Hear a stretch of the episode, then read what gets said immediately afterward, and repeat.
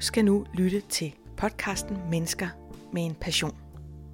Du skal møde ni forskellige mennesker med helt forskellige interesser. Podcasten er lavet af elever på radioholdet på Grundtvigs Højskole i foråret 2020. De tog ud og interviewede ni forskellige mennesker med en interessant historie.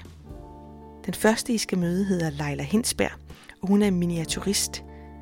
Og det vil sige sådan en, der samler på dukkehuse og bitte små ting til dem. Det er min øh, hunde- og kattepension. Og det er fordi, jeg er meget glad for hunden og katte. Så hver gang jeg ser nogen på messerne, så køber jeg. Altså, jeg kan ikke lade være at købe. Og så putter jeg dem jo ind i husene.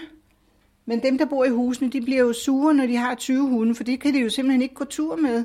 Og det er også alt for dyrt med foder, og de larmer. Så var der nogen, der sagde, du bliver nødt til at lave en pension, så vi kan komme af med hunden i, i en øh, hundepension. Så derfor har jeg lavet min øh, hundepension. Det er også det, jeg synes, der er lidt sjovt indimellem. Det er at lave noget, der er, er tæt på virkeligheden. Man skal passe på ikke bare at sige dukkehuse, fordi alt det, der er inde i husene, det er jo nærmest miniatyrer. Det andet er jo kun skallen. Og der er nogen, der bliver sådan lidt irriteret, hvis man bare siger dukhus. Så har jeg heroppe min dagligstue øh, med rigtig fjernsyn, som jeg kan sætte til en film i DVD-boksen der. Så kommer det op på den lille skærm. Det er skørt.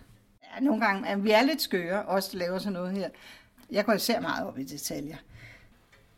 Og det skal ligne så meget som muligt. Og det skal have den rigtige størrelsesforhold. Det er faktisk også ret vigtigt. Det kan ikke nytte noget, at man laver en Fimo-flødebold, der er dobbelt så stor, som øh, hvis man, man, hvis man gangede den med 12. Det skal passe i størrelsen. Så jeg har, altså i alle mine skuffer og skabe er fyldt op med, med ting og sager. Det her er ret flot, faktisk, hvis man skal pege på noget. Det er spisestuen i Smeikelhuset.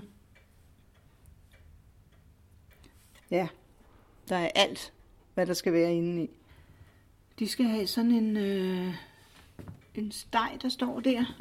Sådan en roast beef steg. Eller er det, ja, det burde jo være en flæskesteg egentlig, for der er også noget rødkål. Det, jeg tror ikke, jeg er helt styr på det, men de skal have rejkoktail til forret, kan du se. Med flyt. Og så skal de have lidt champagne. Og noget vin. Det er igen den der fantasi, når man ser ting. Jeg går tit på krammermarkedet. Jeg finder ret mange ting på krammermarkedet. Og det er noget med, ligesom vi siger, at vi har miniatyrbrillerne på, når vi går sådan nogle steder. Og så, så ligesom man ser tingene på en anden måde.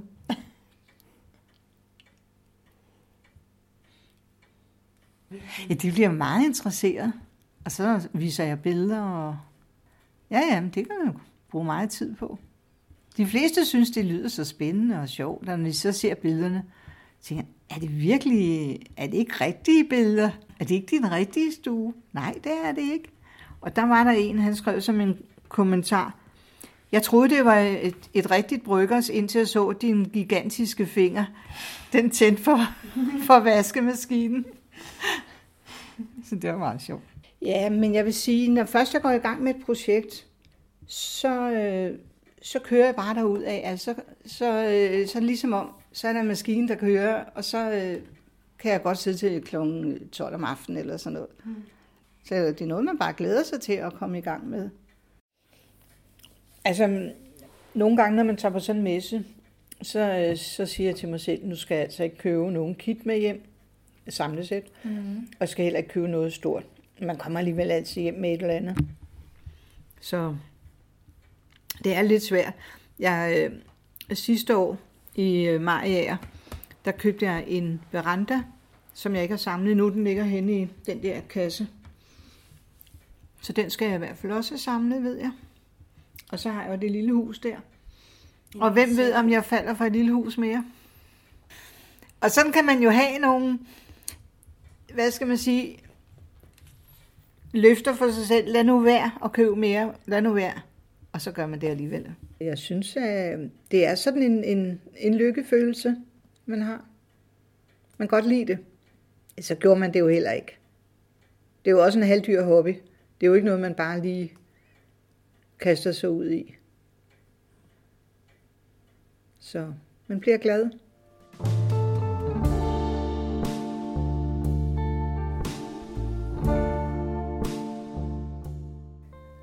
Det næste, du skal til at høre, er et radioindslag om sexlegetøj og sexshoppen Plan E.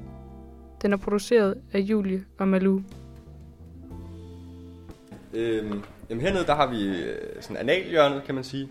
Øhm, og det her, det er sådan noget med vibrator og øh, sådan, sådan nogle særlige funktioner, kan man sige. Der er nogle, der varmer og sådan nogle ting.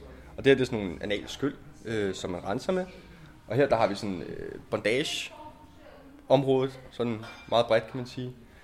Øhm, flere anal ting, og store anal ting, og sådan almindelige, eller hvad man skal sige, sådan anal ting, der ikke rigtig kan noget, udover hvad det er. Så har vi sådan nogle til prostata. Benjamin står i det, han kalder analhjørnet i en sexshop, hvor han arbejder tre gange om ugen. Han er 20 år gammel og en ganske almindelig fyr. Han er iklædt en bordeaux sweater og grå bukser. Det stemmer sådan set meget godt overens med omgivelserne. Butikken ligner mest af alt den lokale elgigant, med et meget sterilt og intetsigende interiør. Hvide vægge, gråt gulv, elektroniske devices og andet placeret meget nøjsomligt på hylder og kroge. Det er sådan nogle klitorisvibratorer, hovedsageligt i hvert fald. Også sådan kaldt bullets, det er sådan nogle små nogen. Og sådan nogle øh, bækkenbunds træne æg. Kegelballs. Øhm, det er også meget populært, det sælger rigtig meget. Der er mange, der køber det. Altså sådan nogle kegelballs, det er for at lave sådan noget bækkenbundstræning. Øhm, så der er en del kvinder, der har født og sådan nogle ting, der kommer og køber det. Butikken hedder Plan E og ligger på Istegade, side om side med andre sexshops. Tilstedeværelsen af butikkerne vidner om en nærliggende fortid med hår og narko, som området stadig er præget af. Men det er ikke nødvendigvis noget, man kan se, hverken når man kigger på butikken eller dens kunder. Der er rigtig mange forskellige typer, der kommer, så, så, altså, så det er ikke sådan, at der sådan, kommer flere mærkelige folk, end der kommer almindelige folk, kan man sige. Det er alt lige fra øh, folk, der er fuldstændig åbent, snakker om altså meget personlige ting, og folk, der er meget generet omkring det, og folk, der øh, ja, så søde og ikke søde, og, altså sure og glade. Og sådan. Altså, det, er, det er alt muligt forskelligt. Vi har nogle stamkunder, øh, ligesom man har på bodega eller et andet, ikke? Og det er hyggeligt det der med, du ved, at have folk, der sådan kommer altså jævnligt, ikke? Så man sådan, altså, som man kender lidt, du ved, som man snakker med, ikke? Øh, det er også gamle ægtepar, og altså sådan, øh, altså almindelige folk, eller hvad man skal sige, ikke? Øh, folk, der kommer ind sådan første gang i sådan en slags butik, ikke? De kan godt være meget sådan øh, berørte ved situationen, ikke? Og sådan, altså lidt røde kinderne og sådan noget man vender sig jo også lidt til det. I starten kan det godt være sådan lidt, at folk de kommer og altså, spørger om sådan nogle ting, der er meget sådan, private på en eller anden måde. Ikke? Øh, og altså, det har påvirket mig i forhold til, at man sådan, møder en masse forskellige mennesker med nogle altså, forskellige sådan, behov eller altså, øh, ja, problemer, eller hvad man skal sige. Ikke? Øh, altså, og oplever også nogle gange, at man kan hjælpe, ligesom for eksempel sådan noget med impotens og sådan nogle ting. Der, øh, altså, der har vi, øh, altså, for eksempel, altså, vi har ikke nogen piller, det må man ikke sælge, vel, men vi har sådan nogle øh, ringe og pumper og ting og sager. Som, altså, så hvis man oplever for eksempel, at man kan afhjælpe nogen, der har impotens, ikke? Øh. Benjamin fortsætter rundvisningen i den mere feminine afdeling, hvor han introducerer rabbits og warns, som er nogle af de mest populære vibratorer til kvinder. Desuden fortæller Benjamin om butikkens mest solgte produkt, glidecreme. Øh, så har vi Warns, som er sådan der er vi over i kvindeafdelingen, kan man sige. Øh, og rabbits, det er sådan nogle, der, der både altså kommer op, og som stimulerer klitoris. Øh, og Warns, det er sådan nogle, øh, det er sådan nogle, så det, er, det virkelig tror jeg, det er udviklet som sådan nogle massagestave, øh, altså til ryggen og sådan nogle ting, ikke? men det er sådan nogle, der er meget, meget hissige. Øhm, øhm, altså, vi sælger meget af analting, og altså, jeg tror, måske vi sælger mest glidecreme. Det sælger vi rigtig meget af fordi man kan sige, at man bruger det til meget. Man bruger det også, selvom man ikke bruger sexlegetøj. Øh, også til anal sex og sådan nogle ting, der bruger man det rigtig meget. Så, så jeg tror, det er fordi, at man kan sige, øh, ja, at folk de bruger det ligesom sådan. Også, og man kan sige, hvis de køber noget, så køber de også tit glidecreme til, ikke? Så jeg tror, det er derfor. Benjamin fastslår, at glidecreme er et naturligt komplementærprodukt til sexlegetøj. For hvad er buttplugs uden glidecreme? Måske ligesom brød uden smør. Man får bare ikke det hele med. Det er i øvrigt også tilfældet ved online shopping.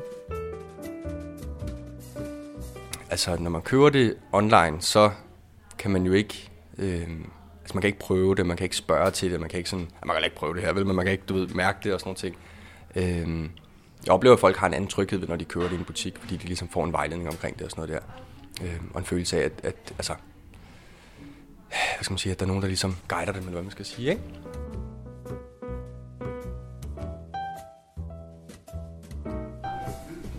Altså det her, det her mærke her, Pretty Love, deres analting, vi plejer at have en anden en også, de sælger rigtig godt. Jamen, den er sort, øh, og vel en, hvad er den måske 15-20 cm lang, ah, 15 cm lang.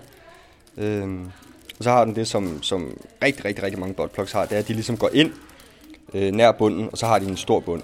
Og det har de, fordi at man kan sige, øh, ringmusklen, den har ikke godt af at, blive ved, altså at være udvidet i lang tid. Så derfor så har man sådan en, så den kan gå ind igen og ligesom slappe af, hvad man skal sige. Ikke? Øhm, og så er den lavet i, min faktisk, den er lavet i silikone, ja. Øhm, og sådan, altså, den er ikke blød, så man kan bukke den, men den er sådan, altså blød at røre ved. Øhm, ja, og det er ligesom det er sådan en meget klassisk form og sådan nogle ting der. Og det, det, det er en meget populær model. I plan E lægger personalet vægt på, at man skal kunne stå og kigge på sexlegetøj i fred. Ikke fordi det er tabuiseret, men fordi at det for mange er en privat sag.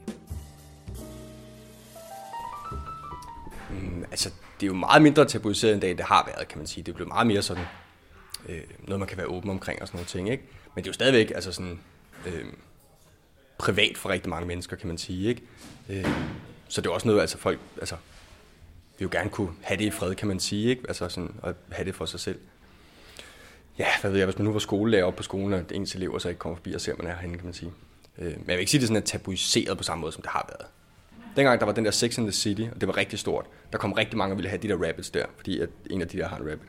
Og det samme med, øh, hvad hedder den, Fifty Shades of Grey, da den ligesom var rigtig stor, der var der også rigtig mange, der kom og købte på en dags ting. Så jeg tror også, det har noget at gøre med, sådan, at det ligesom i populær kultur sådan, kommer mere frem, kan man sige.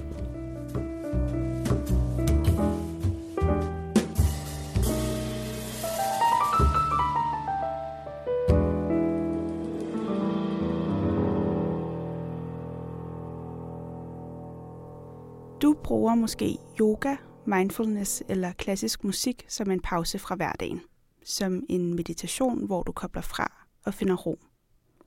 Og så er der folk som Jonathan, som du skal møde lige om lidt, der finder ro i det, der på overfladen egentlig ikke virker særlig afslappende, nemlig res, adrenalin og fart. For Jonathan er meditation og frirum nemlig lige med motorsporten Formel 1. Det er så intenst, at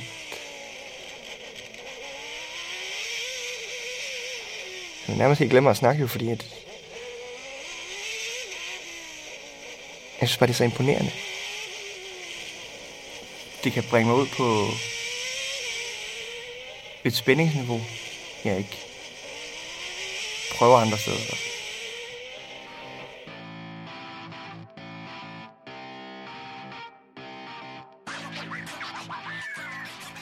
Formel 1 er det ypperste inden for motorsport det er det, er det som alle, der kører øh, i bil, i hvert fald racerbiler, de stiler efter at komme op til. Det er, det er den klasse med flest penge, det er den klasse med, med, med flest personligheder. Øh, det er lidt et, et mekka for kendiser. Og så er det hammerende underholdende også. Når der sker noget spændende i Formel 1, det er en form lidt for ophidsende. Ikke, ikke på den der uge her, men virkelig, man, man sidder så på kanten af stolen og prøver virkelig at følge med i, hvad der kommer til at ske, og man har ingen idé om, hvad der kan ske. Og igen, så sparker det ind med, at de kører så hurtigt, som de gør, og de sætter livet på spil, og de kører på kanten hele tiden.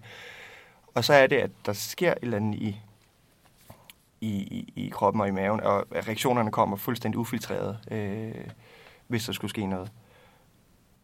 Det er, en, det er en ret fed følelse, at jeg på en måde i to timer kan give mig hen til noget, der bare sker i en skærm. Noget, der sker flere tusind kilometer væk. Men have hvis ikke lige så stor, men så måske en større reaktion end dem, som er derhen. Fordi at det går mig så meget til hjertet.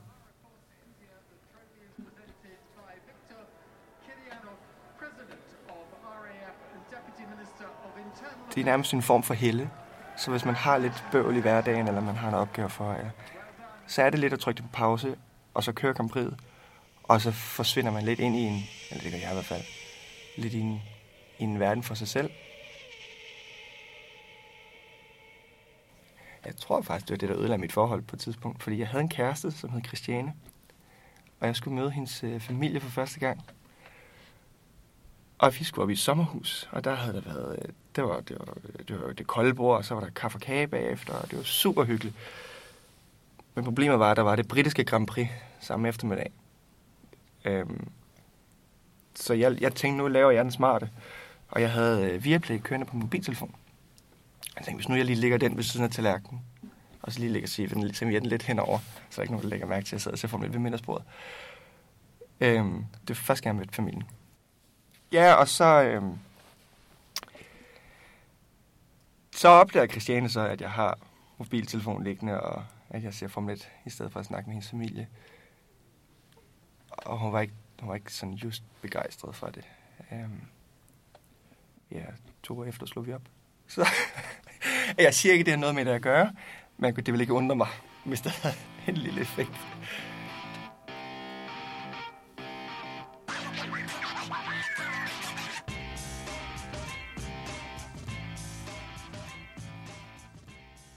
I det næste indslag skal vi ind i den spirituelle verden.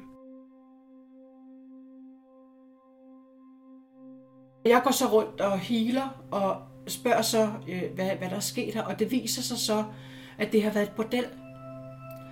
Og der har været piger fra, øh, fra andre lande, der ikke har været der frivilligt. Øh, som, så der er meget, meget, meget stor sorg forbundet med det her sted.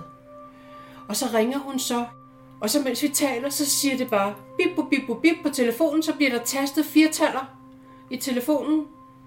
Øh, og jeg står og kigger på den, mens displayet bliver fyldt med firetaller, og så slukker den. Men det var Dibelsbrovej nummer 4.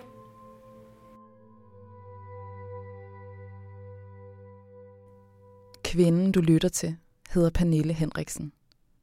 Det her er en af hendes mange møder med det spirituelle. Pernille har hænderøde, bølgede krøller og dybe brune øjne. Hun sidder i sin stue, som også fungerer som terapirum med klienter.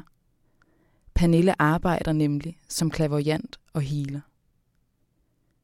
Du vil nu få historien om, hvordan det åndelige har påvirket Pernille gennem hele livet, og høre Pernilles refleksion om sit første møde med spiritualiteten.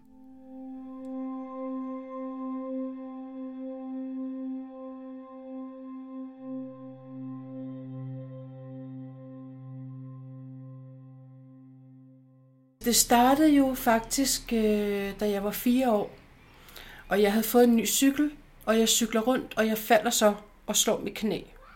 Og jeg græder, og der er ikke nogen voksen til at trøste mig. Jeg, jeg er på sådan en mark. Øh, og så ser jeg min åndelige vejleder. Jamen altså, jeg husker ham jo som var det i går. Meget smuk. Langt hår, skæg. Øh, sandaler. Sådan en kjortel, hvid kjortel med et bælte. Og så hang der sådan en pose. En læderpose. Øhm, og han havde en meget smuk stemme. Meget smuk stemme. Han sagde til mig, at, øh, at det var der ikke noget at græde over. Det der, det der, det der forslåede knæ der. Det var, det, var, det var da ikke så slemt. Altså, der skulle da nok være ting, der var værre. Så kommer min oldemor som aften og fortæller hende så, da jeg blev lagt i seng, fortæller så, at jeg har set ham her, den her mand i sådan noget fortidstøj, øh, og hvad det var for noget. Øh, og så fortæller hun en lang forklaring om, hvem han er, og hvor han kommer fra, og hun havde ventet på, at det skulle ske, og sådan noget. Hun havde ventet på, at jeg skulle komme og sige det til hende. Da jeg er 12, begynder jeg så at, at få undervisning i tarotkort, hvor hun øh, lærer mig om alle de her, det er 78 kort, det er et kortsystem på 78 kort, øh, hvor man så, hvor hver kort har en symbol på et eller andet. Og, øh, og det arbejder jeg så med igennem nogle år, og begynder så at lægge kort for veninder og venner og familie. Og, og så ved deres mødre og deres tanter og deres veninder, og så det griber meget hurtigt om sig øh, med de her kort.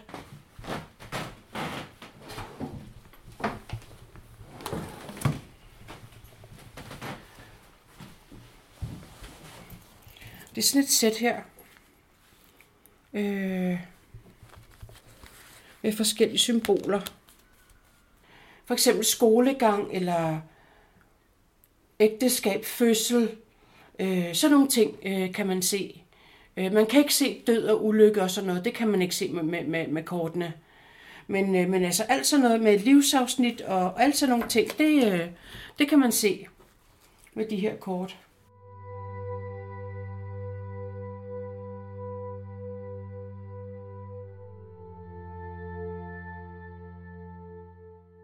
Det er meget sjovt, en meget sjov historie.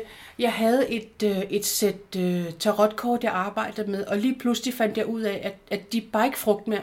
Jeg kunne ikke bruge dem. De, øh, de sagde forkerte svar, og, og slet ingen svar, og, og, og det var helt forkert. Så jeg smed dem ud. Så går der et lille stykke tid, så ringer min telefon. Så er det en dame, der skal have lagt kort.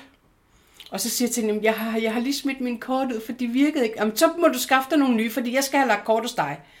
Nå, og så tænker jeg så, hvad gør jeg så? Så ser jeg Merlin. I kender Merlin. Merlin var en troldmand, der hjalp øh, med sværet i stenen og alt det der. Jeg ser som Merlin en spiral ned fra loftet i min stue. Og så tænker jeg, hvad, hvad gør jeg? Jeg må ringe til ukendte sproghandel. Der, dengang kunne man ringe til dem. Og så ringede jeg og så siger, jeg, prøv at høre her. Jeg har lige set Merlin en spiral i min stue. Findes der et tarotkort, der har noget med Merlin at gøre? Ja, der gør, og jeg har et sæt tilbage. Så det skulle jeg have. Så det fik jeg. Så, så det er faktisk det her sæt, jeg har arbejdet med lige siden. Det skulle så forestille at være Merlin på bagsiden her. Øh, men altså, det, øh, det er meget interessant øh, at gå ind i, i, i kortenes energi, fordi de, øh, de, de svarer altid rigtigt. Der er ingen tvivl om, at Pernilles tiltro til spiritualiteten er høj – men ikke desto mindre var det først igennem en livsændrende oplevelse, at Pernille fandt ud af, at det skulle blive hendes levevej. Jeg er jo uddannet social- og sundhedsassistent, og gjorde det, jeg skulle, og så tog jeg hjem, og så havde jeg kunder. Jeg har jo kørt det her med tarotkort øh, lige siden øh, øh jeg var ret ung, og begyndte så også at lave clairvoyance og sådan noget. Så jeg, jeg kørte sideløbende at, øh, at jeg tog på arbejde, og jeg havde aldrig fri. Og så sker der det, at øh, min åndelige vejleder kommer og siger til mig, nu skal du, nu skal du beslutte, hvad du vil. Du kan, ikke, du kan ikke blive ved sådan her. Du har også to børn. Du kan, du kan ikke blive ved. Og det vælger jeg at overhøre, fordi jeg ved bedst. Så der sker det, at jeg kører galt. Og jeg besvimer og sidder der, og der kommer så nogen og, og øh, og prøve på at hjælpe mig ud, og politiet kommer, og fald kommer og sådan noget, og så kommer jeg så på hospitalet. Så, øh, så jeg får en enestue, øh, og, øh, og ligger faktisk og diskuterer med min åndelige vejleder det meste af natten, øh, at øh, jeg har truffet mit valg, og det er klaverjancen, og jeg skal gå den vej, og det, det er der, jeg kan, altså jeg kan, jeg, det er der, jeg kan gøre en forskel.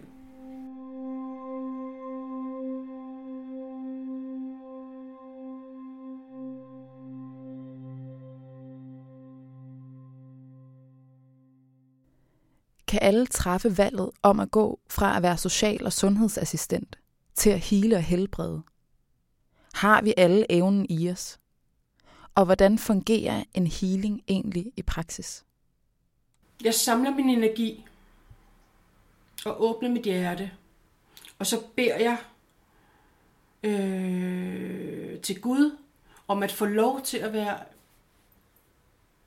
hvad skal man kalde det, kanal for Guds energi.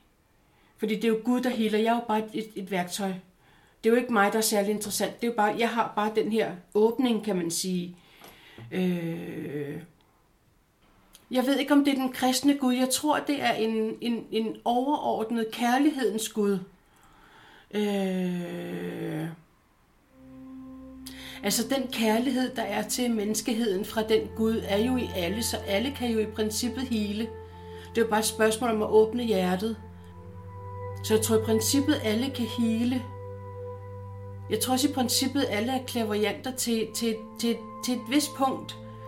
Øh, fordi det handler om at åbne sit tredje øje og åbne til den energi. Giver det mening? Det næste indslag, I skal høre, handler om Enea Conte. En ung fyr med en magværdig passion. Jeg er jo typen, der kommer, hvis jeg finder en død fugl på gaden, så tager jeg den altså med. Så, så øh, de fleste har oplevet mig, hvor jeg kommer løbende med et eller andet øh, dødt i hånden, eller slæbende med et eller andet. Så øh, jo, altså grænsen kommer nok til at sidde og lave døde ting herhjemme, ikke? Altså friske døde ting herhjemme. Men altså, vi har da en, en, en fryser fyldt med døde dyr, der står inde på soveværelset også, fordi der ikke er plads til den andre steder. Men, men at sidde og lave dem herhjemme, det, det, det er lidt noget andet. Havde det været en småfugl, kunne det måske lade sig gøre, men altså, et marsvin som det, der hænger derom, det, det, det er ikke sjovt hverken for mig, for hende eller for resten af naboerne, når det lugter af død val i hele lejlighedskomplekset. Enea Conte sidder i stuen i sin toværelses lejlighed på Amager. I stuen er der reoler fyldt med diverse glas og krukker med både dyre og menneskedele i sprit, for ikke at nævne de mange skeletter, der er at se, hvor end man kigger hen i lejligheden. Jeg har været den der type, der, der hellere ville på museum, men øh, på andre skoleture, så det, øh, det, det kom helt naturligt, at man gerne vil arbejde med, med det, det, det, der ligesom er på museum. Enea er en ung mand på 23 år. Hans hår er mørkt og langt. Hans milde ansigt er indrammet i et par runde briller, og hans skjorte er opknappet, men velstrået. Enea har aldrig været i tvivl om, hvilken vej han skulle gå. Til dagligt studerer Enea på Naturhistorisk Konservering på det Kongelige Kunstakademi, og er en af de 10 elever, der hver tredje år bliver optaget på uddannelsen. Ved siden af arbejder han på Statens Naturhistoriske Museum på konserveringsafdelingen. Enea er en af de få i Danmark, der samler skeletter, både arbejdsrelateret og på hobbyplan. princippet i mit arbejde er ligesom at prøve at få dem til at se så naturtro ud som muligt. Ikke? Altså, hvad er det, den kan? Hvor langt op kan, den hals, kan dens hals komme? Hvilke territorier lever den i? Hvordan vil den normalvis bevæge sig rundt? Ikke? Øh, det her, det er en øh, sultanhøne fra, øh, fra Spanien af, og den, den går i lavvandede sumpområder og jager, og det her, det er den, den typiske position, den går og jager i et ben i ad gangen, lige så stille frem, kan fange små ting, ikke? Øh, og her har vi en øh, sortnakket stylteløber. De har meget spredte fødder, og det, det er ligesom for ikke at synke ned i, i mudder. Men, men der er det jo også en, en, en del af det her samleskede, det er ligesom at lægge mærke til, at hov, den her, når den går, den har de her spredte fødder på den her måde. Det, det, det er ikke bare en, en, en lukket fod, der bare ligger vel. Altså, det, det, det kunne jeg sagtens have lavet den. Jeg kunne jeg kunne i princippet lave den, som jeg ville, fordi jeg laver den jo knogle for knogle. Men, men der synes jeg ligesom, den fornemmeste opgave, det er at få anatomien korrekt i de her fulde. De små fugleskeletter, der står på det brune træspisebord omringet af muselmalede kaffekopper, er projekter, Enea har brugt sin fritid på. Men for ham er det ikke bare en hobby, han dyrker i fritiden. De mange skeletter i den lille toværelseslejlighed leder samtalen hen til en oplevelse for sit arbejde som naturhistorisk konservator, der skiller sig ud.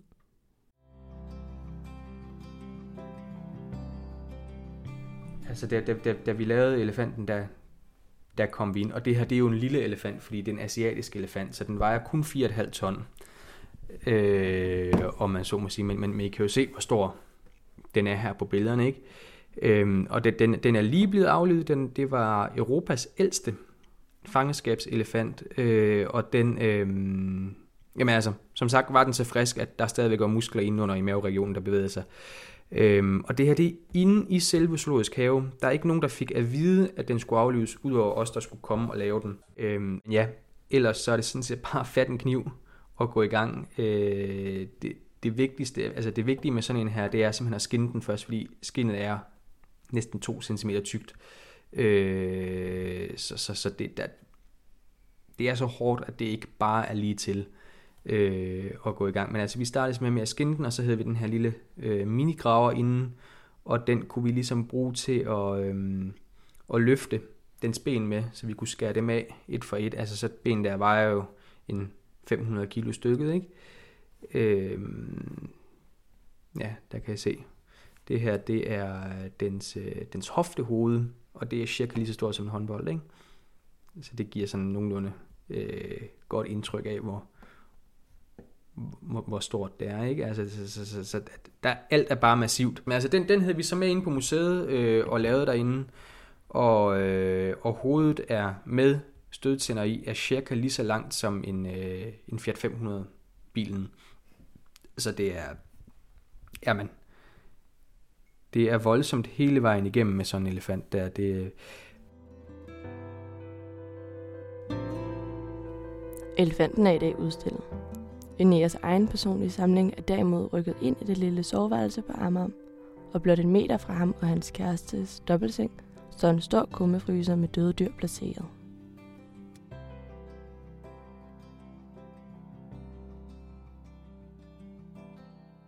Det næste, vi skal høre, er bingo med en flok ældre mennesker i ældre aktivitetscentret. Og så vil jeg bare sige rigtig hjertelig velkommen alle sammen. Og ved I hvad? Vi er 76. Er det ikke flot? Ja, det må du Du ved, om det er fordi, vi skal have fast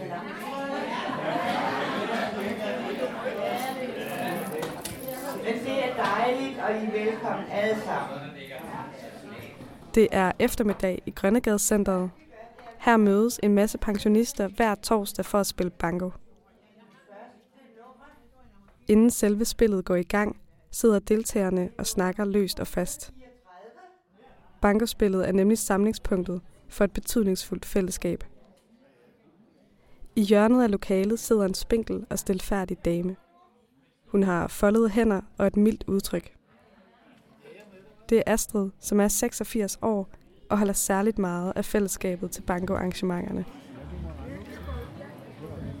Som regel sidder vi ved de samme borde, for det, som, det føler vi jo bedst tilpas, ikke sandt? Nogle gange flytter vi jo lidt rundt, ikke? men øh, har, har en god atmosfære, og, og vi hygger os rigtigt. De fleste af os, vi kender jo hinanden, når vi spiller, ikke? For det er jo medlemmer, som kommer her, har, har dagligt. Nogen den ene ugedag, og nogen den anden ugedag. Lokalet er fyldt med borer. Det er kun pensionister, der må deltage. Folk har gråt hår. Man kan se, at de har gjort noget ud af sig selv. Med farverige tørklæder, store øreringe og spraglede bommelskjørte. Luften summer af de mange samtaler, der fletter sig ind i hinanden. Tilsammen skaber det en slags harmonisk støj. Ved et bord i midten af lokalet sidder en lille gruppe mennesker. De sidder tæt og griner om kap. For enden af bordet sidder Viggo på 83. Han er en frisk herre, der er i gang med omhyggeligt at lægge de forskelligt farvede bankoplader på plads i et avanceret system. Godt bliver der trukket på de der engangsnumre der. Imens fortæller han om stemningen og de andre deltagere. Det er hyggeligt at komme her i hvert fald, det er helt sikkert. Vi er kommet her i mange år. Ja, fællesskab, det er der jo selvfølgelig. Vi kender, jeg har nær sagt, ja, vi kender hinanden alle sammen mere eller mindre. Vi kan nok ikke huske alle navnene, men vi kender jo i hvert fald hinanden og mødes ude i byen, så hilser vi der på hinanden. Så der er et meget godt fællesskab med det spil her.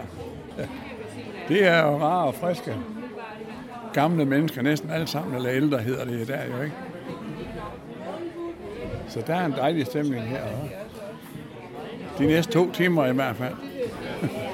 46, 51, 52, 65, 73, 74, 87, 88 og 90. Den er rigtig. Tillykke med det. Halvvejs inde i spillet bliver der holdt en kaffepause. Og så går folkevandringen i gang, på vej hen mod rullevognene, hvor kaffekanderne tålmodigt venter.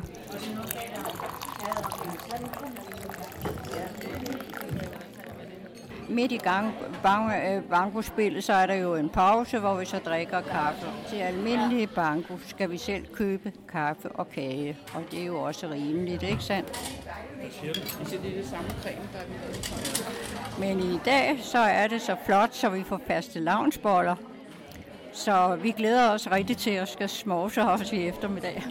Det går altid så. Det er så hyggeligt alt sammen. Og så går jo knæveren, de snakker jo med hinanden og hygger os. Stole skramler. Tallerkener klinger. Imens bliver der sludret om alt fra sympatiske håndbolddrenge til den store verdenssituation. Ja, det er det, Jesper. Ja, ja det er da en duksedreng uden Nej, det er det. Han er en rigtig rar gut. Han er en sød Ja, okay, han ser da meget godt ud. Ja, det ser meget godt ud. Åh, oh, gud ja. Absolut noget, man kan glæde sig til, ja. Det gør jeg hver, hver gang, jeg skal have ned. 26. Jordan.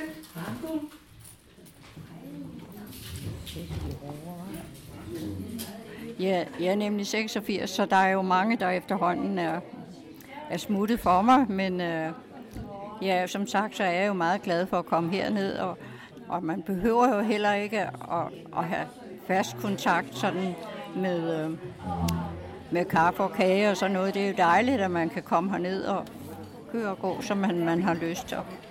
Jeg kunne slet ikke undvære det, for jeg er alene, og, og det var forfærdeligt, hvis jeg skulle sidde, sidde hjemme bare i en stol og kigge. Så jeg er meget glad for centret og kommer her rigtig meget. Inden vi fylder bladen for sidste gang i dag, så vil jeg sige tak for i dag. Tak fordi I kom. Det er så dejligt, når I kommer så mange. Vi spiller igen på torsdag, samme tid og samme sted. Og nu fylder vi pladen. Det gør vi med nummer 79.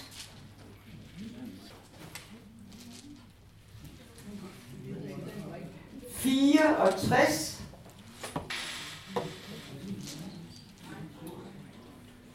Toogtredive.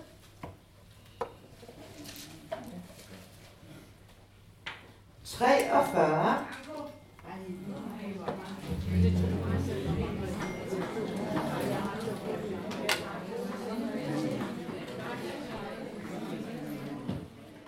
Vi vil nu tage med til Haveselskabets have på Frederiksberg, og her der skal vi møde Thomas Skal, som er en pensioneret mand, der har genfundet en øh, gammel interesse og bruger nu en stor del af hans tid på biavl. Man kan rigtig nok høre dem. De, øh, øh, men det er altså sådan en stille, altså en, en, en, vi stadig skal summe lige så stille, og have sådan en, øh, en, en, en, en, lille, en lille god lyd. Man kan, man kan høre, om bierne er, om der er noget galt. Altså det, det, efterhånden, som man har lært bierne at kende, så kan man, øh, kan faktisk lytte sig til meget. Hvis bierne er utilfredse, så, øh, så har de sådan en, en, øh, en utilfreds summe. Jeg tror, Peter Plys ville kunne beskrive den bedre.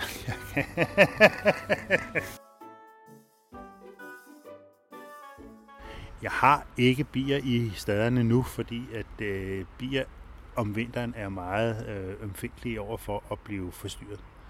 Øhm, hvis, de, hvis de bliver det, så skider de rent hovedsagt ind i stadet, og det, øh, det kan de ikke tåle. Og lige nu, øh, der sidder vi mellem øh, Rosenhaven og Grøderhaven. Grøderihaven, der står øh, mange forskellige krydderurter.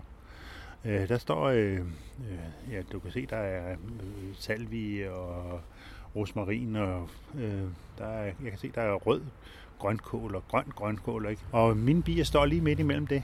De står sådan set øh, i tre steder her, og de er, de er tilgængelige for alle kan komme forbi og kigge. Nu er vi skulle gå hen og kigge ned i stedet, ja. så, kan jeg, så kan jeg fortælle dig lidt om, hvordan, man, hvordan de gør. Jeg tror, at vi kan beskrive det derhen.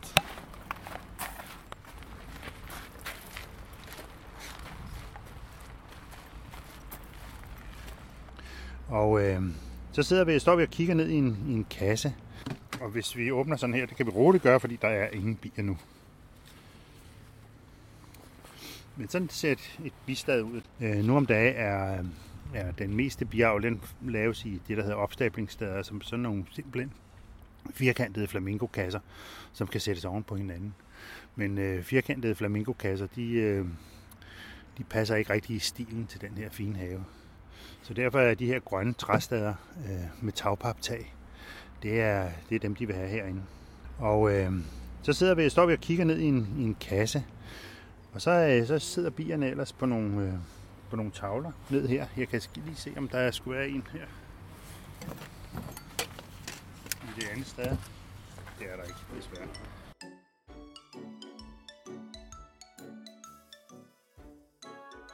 De kan jo, øh, de kan jo danse de danser øh, en lille bidans og fortæller, at øh, der er så så langt til, øh, til en god trækkilde, og du skal flyve i den retning i forhold til solen. Øh, og de danser sådan et, et otte-tal, øh, som, som, og de vrikker med, med numsen. Og, øh, og så betyder den der vrikken, og, øh, og det otte-tal, hvor hurtigt de går og, og hvor stort det er, det betyder, hvor langt, noget om, hvor langt de skal flyve, og hvor langt de skal flyve i forhold til solen.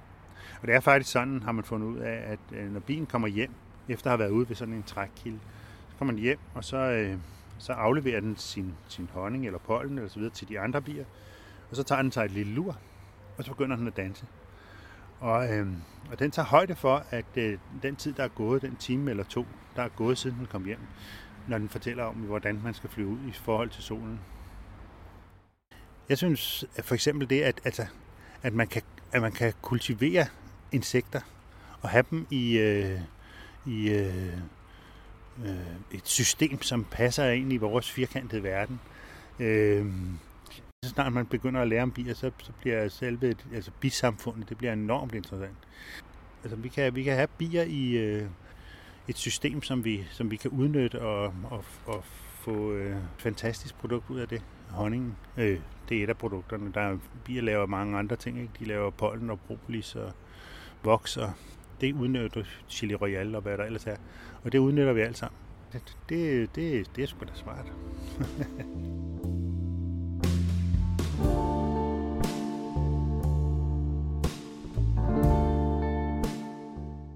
I et kælderlokal i centrum af Helsingør finder man Proline Tattoo. Når man åbner den tunge kælderdør, bliver man mødt af vægge dækket af farvede mandalaer og en lugt af gummihandsker. Lidt længere nede i lokalet sidder tatovør og ejer Dennis Hansen ved Brixen. Han er iført briller med gul glas og omvendt siddende kasket. Han er i fuld gang med at tatovere en kunde, da vi kommer for at tale med ham.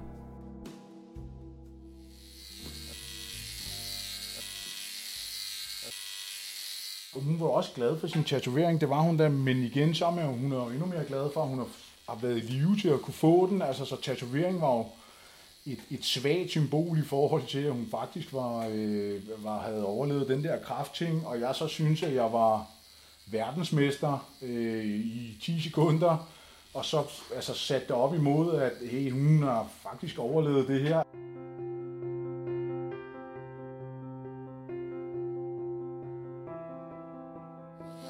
Jeg har som regel kun som udgangspunkt en kunde om dagen, fordi jeg, jeg kan ikke mere. Altså, jeg bliver slidt op. Det er andres lykke, man har i hænderne. Men det er jo et sindssygt ansvar, og og i realiteten at skulle have, og nogle gange så...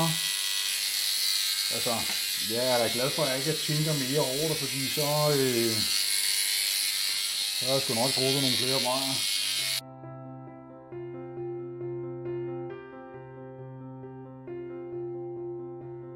Det var en, jeg lavede en, øh, en mandala på.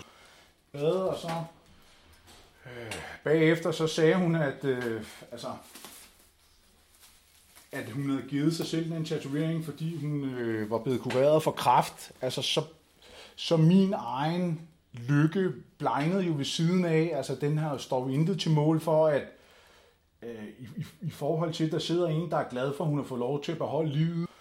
Hun var også glad for sin tatovering, det var hun da, men igen så er hun er endnu mere glad for, at hun har, været i live til at kunne få den. Altså, så tatovering var jo et svagt symbol i forhold til, at hun faktisk var, øh, var, havde overlevet den der kraftting, og jeg så synes, at jeg var verdensmester øh, i 10 sekunder, og så altså, satte det op imod, at hey, hun har faktisk overlevet det her. Altså, det var jo ja, bemærkelsesværdigt, fordi jeg lærte noget om mig selv, og lærte noget om, at, at jeg var ikke jaloux.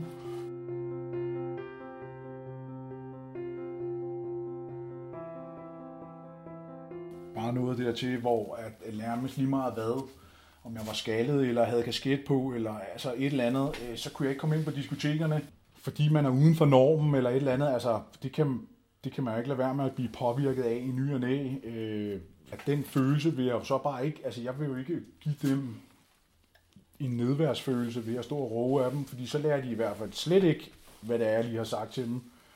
Bliver man jo nødt til at være den bedste fortaler for det, man gør, og snakke ordentligt til folk, så der er håb for, at man eventuelt spreder noget, som folk gider at tænke over.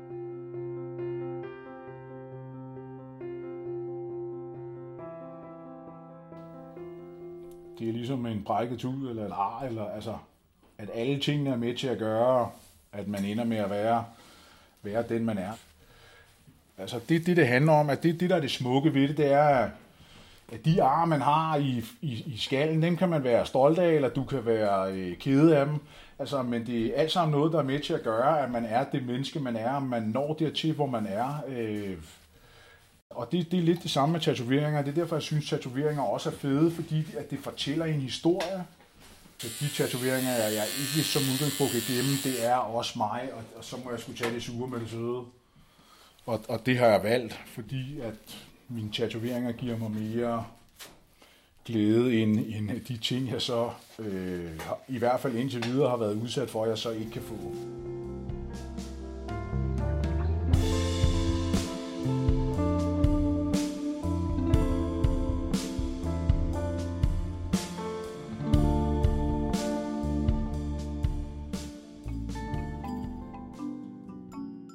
Det er altid lidt vanskeligt at blive mødt med en skepsis, hvis man ligesom er den lille dreng, der råber op, at kejseren har jo ikke nogen, nogen klæder på.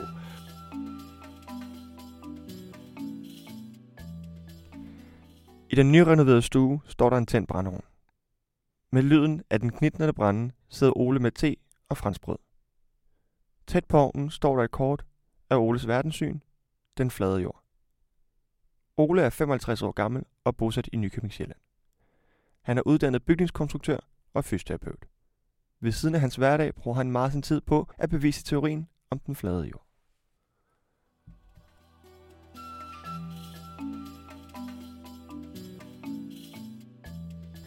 Jamen, det kom så egentlig af, at jeg på det tidspunkt, hvor jeg opdagede det, boede i Norge, ude ved kysten, og øh, jeg sad så i en påske, øh, var lidt tør for penge, og så jeg kunne ikke komme hjem og besøge familien. Så jeg var deroppe og øh, fik en opdatering med, når det hedder Flat Earth Clues, af en, der hedder Mark Sargent. Og øh, part 1, det handlede så om månelandingerne. Og der gav det lige pludselig rigtig god mening, hvorfor at de har lavet månelandinger. For jeg har jo altid været ret overbevist om, at det er staged, altså at det er øh, et studie, både øh, månevandringerne og månebilen, og bare logik.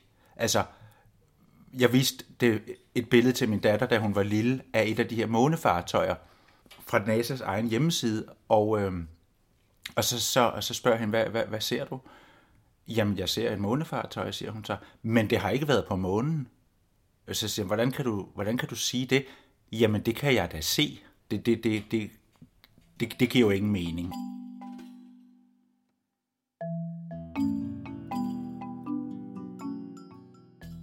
Jamen, jeg har jo det her kort, som hedder New Standard Map of the World, som er et kort, som er blevet fundet på et bibliotek i Boston, i USA, øh, dateret 1892. Og det er nok et af de bedste bud på et øh, fladjordkort, hvor øh, centrum, det er hvor Nordpolen er, og hvor vi bor inde i nærheden af centrum. Og syd, det er så, øh, det er jo så det modsatte af nord, så det er sådan set hele vejen rundt. Så ligesom hvis man forestiller sig, at man havde en tallerken, så var det derude, hvor fiskebenene ligger, at det er syd. Og det er jo det, som man så øh, diskuterer om Antarktis, altså det er jo det, vi så ikke mener. Altså vi mener jo ikke, at Antarktis findes, men at den her øh, store krans rundt, den, den er så blevet foldet sammen på et tidspunkt til en kugle, for at bilde os ind, at vi bor på en kugle. Men der er jo rigtig meget evidens for, at det ikke forholder sig sådan.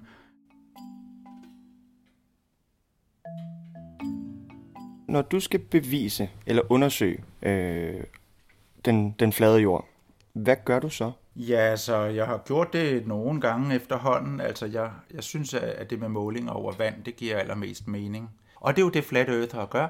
Går ud og måler over vand, og opdager, at der kommer ikke nogen kurve. Hvis det er klart vejr, så kan man se med lethed 50 km fra 2 meter øh, øh, over havoverfladen. Eller jeg vil ikke sige med lethed, for det er faktisk ganske få dage, men det lykkedes mig i hvert fald at se fra Sjællands Øje Gniben over til Tursland til Mols Bjerge nede fra stranden, to meter over vandet.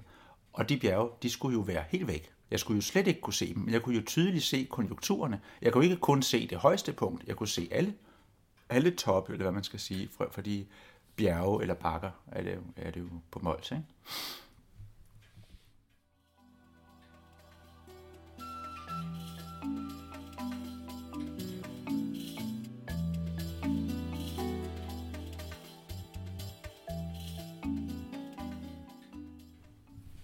Jamen, jeg har jo en, en optimist øh, stående her ved siden af mig, og øh, det er den samme type, som Andreas Mogensen han havde med, da han sagde, at han var på den internationale rumstation.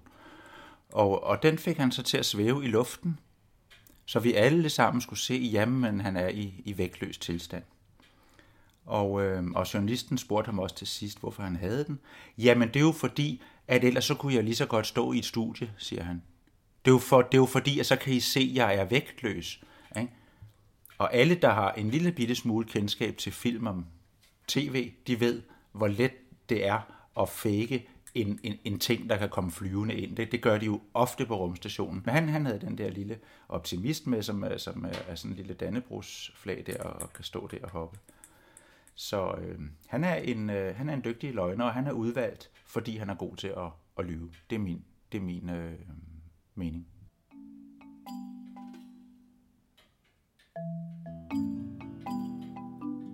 Ja, det er da altid lidt vanskeligt at blive mødt med en skepsis, hvis man ligesom er den lille dreng, der råber op, at kejseren har jo ikke nogen, nogen klæder på, og øh, ikke blive lyttet til, eller hvad man skal sige. Altså, der er jo mange, der lytter, og der gerne vil høre noget, og der er jo nogen, der, der lukker meget hurtigt af og siger, jamen det kan jeg simpelthen ikke tro på, og, og hvor mange øh, skulle så ikke øh, vide den her hemmelighed og holde skjul. Og, og folk øh, begynder nogle gange lystigt at debattere det her, uden at have nogen forkundskaber.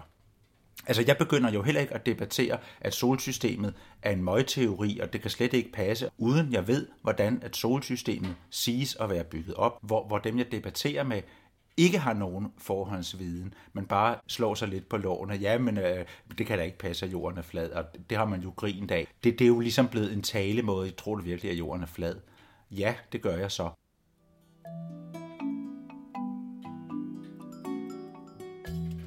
Hvilke reaktioner har du fået omkring dig? Øhm, altså, min øh, ekskones øh, første reaktion på det, det, det var faktisk, at hun forlod en, en øh, fødselsdag, altså hun gik ned i, i haven, ikke? Altså ligesom, øh, da jeg ligesom øh, ville, ville fortælle til min datters fødselsdag, at, øh, at nu havde jeg så opdaget det her, så rejste hun sig op og gik sådan i frustration over, at nej, nu er han da blevet vanvittig. Så, så det, var, det var sådan en, en, en umiddelbar reaktion. Ikke? Hold nu op, ikke? Og hvad tænker børnene ligesom, når mor ligesom rejser sig og går sådan i frustration eller vrede? Det, det, det, det påvirker jo også dem, og de tænker, gud, er far blevet skør og sådan noget, ikke? ja, hvad skal vi så sige, den øvrige del af familien, jeg er egentlig ikke så meget i kontakt mere med min storebror, fordi at vi havde også rigtig svært, vi har slet ikke diskuteret det her emne, men vi havde bare sådan generelt svært ved at diskutere ting, altså det blev sådan noget, retorik, ikke? og det, det har jeg bare ligesom meldt fra over for og sagt, det, jeg gider ikke bare det der, jeg gider ikke det der re- retorik, altså, øh, så, så, ja, jeg, jeg vil have facts. thank you